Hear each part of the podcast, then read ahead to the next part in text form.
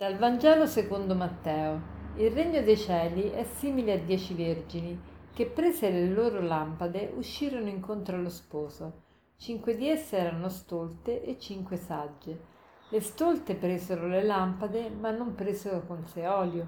Le sagge invece, insieme alle lampade, presero anche dell'olio in piccoli vasi. Poiché lo sposo tardava, si assopirono tutte e dormirono. A mezzanotte si levò un grido. Ecco lo sposo, andategli incontro. Allora tutte quelle vergini si destarono e prepararono le loro lampade. E le stolte dissero alle sagge, dateci del vostro olio, perché le nostre lampade si spengono. Ma le sagge risposero, no, che non abbia a mancare per noi e per voi, andate piuttosto dai venditori e compratevene. Ora, mentre quelle andavano per comprare l'olio, arrivò lo sposo e le vergini che erano pronte entrarono con lui alle nozze. La porta fu chiusa. Più tardi arrivarono anche le altre vergini e cominciarono a dire Signore, Signore, aprici. Ma egli rispose In verità vi dico, non vi conosco. Vegliate dunque perché non sapete né il giorno né l'ora.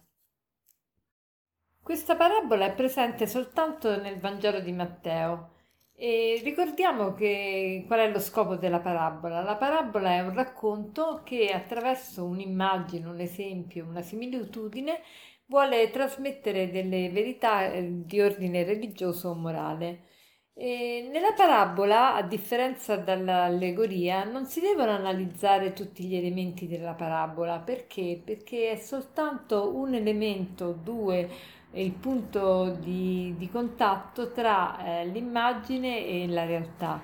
Quindi non è che ogni cosa, ogni eh, particolare del racconto ha una valenza anche dal punto di vista religioso o morale. Quindi la parabola, per comprenderla bene, bisogna cercare di vedere qual è l'insegnamento che vuole trasmettere, altrimenti si fa dire alla parabola ciò che la parabola non vuole dire come ad esempio, per esempio in questo brano, se noi non stiamo attenti e non valutiamo la parabola per quello che è, rischiamo di far dire alla parabola cose contro il Vangelo, tipo eh, per esempio abbiamo visto queste vergini eh, sagge che non, voglio, non, danno l'olio alle vergini stolte dicendo eh, che se no ne viene a mancare sia per loro che per le altre e quindi sembra un atto di egoismo, eh, ma se l'egoismo è prettamente contrario all'amore, quindi non è possibile, non è un concetto evangelico. Quindi poi per comprendere questa parabola in particolare dobbiamo anche sapere come si svolgeva il matrimonio ai tempi di Gesù. E com'era il matrimonio? Il matrimonio era un contratto tra due famiglie, quella dello sposo e quello della sposa. E lo sposo che faceva? La sera tardi, accompagnato da una schiera di amici, andava alla casa della sposa, la prendeva e insieme poi andavano con un corteo di persone in un'altra casa che era proprio la casa delle nozze. E, e quindi mh, però eh, la sposa e lo sposo venivano accompagnati da un corteo di amici e, e, e, spesso per rendere diciamo la cosa più suggestiva lo sposo arrivava tardi, molto tardi nella sera. E come in questa, in questa cosa, in questa parabola avviene alla mezzanotte. E quindi ehm, lo sposo arriva e le, le vergini sagge hanno l'olio, le vergini stolte non lo hanno. Ma era necessario per queste vergini avere l'olio perché la lampada doveva essere accesa e la lampada doveva essere accesa per vari motivi. Innanzitutto perché di notte c'erano tanti pericoli. Già il fatto di non vedere dove mettere i piedi poteva essere pericoloso per prendersi una storta o imbattersi in qualche animale. Poi le vergini con le loro lampade dovevano fare strada al corteo e quindi ci voleva perché non c'era la luce elettrica all'epoca. Inoltre la luce è segno anche di festa e le vergini dovevano rendere il matrimonio una bellissima festa.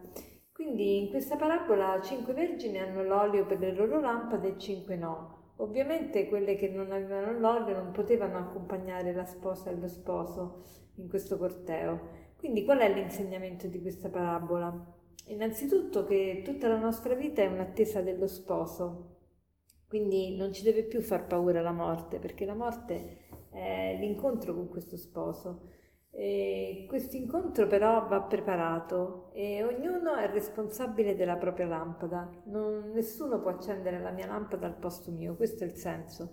Quindi non è che le vergini sagge sono egoiste, perché altrimenti si fa proprio autogol, non è questo il Vangelo, ma mm, si vuole dire che nessuno può accendere la mia lampada al posto mio. E quindi le vergini sagge non possono offrire il loro olio perché si, si, può ad esempio pregare per una persona ma non si può pregare al posto di una persona.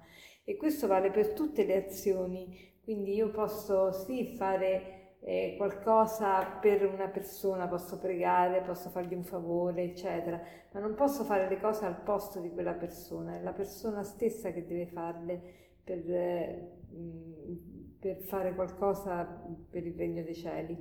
E quindi facciamo il proposito di non far mai mancare l'olio alle nostre lampade. E, prima oggi, prima di agire, di parlare, di fare qualunque cosa, chiediamoci se la scelta che stiamo facendo ci aiuterà a raggiungere questo scopo, cioè a raggiungere lo scopo di non far mancare l'olio.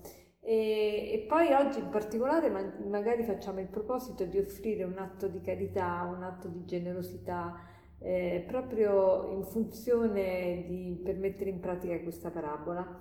E per concludere l'aforisma di oggi è questo. Eh, super apprendimento e super preparazione ti danno l'attitudine vincente in ogni settore. Super apprendimento e super preparazione ti danno l'attitudine vincente in ogni settore. Buona giornata.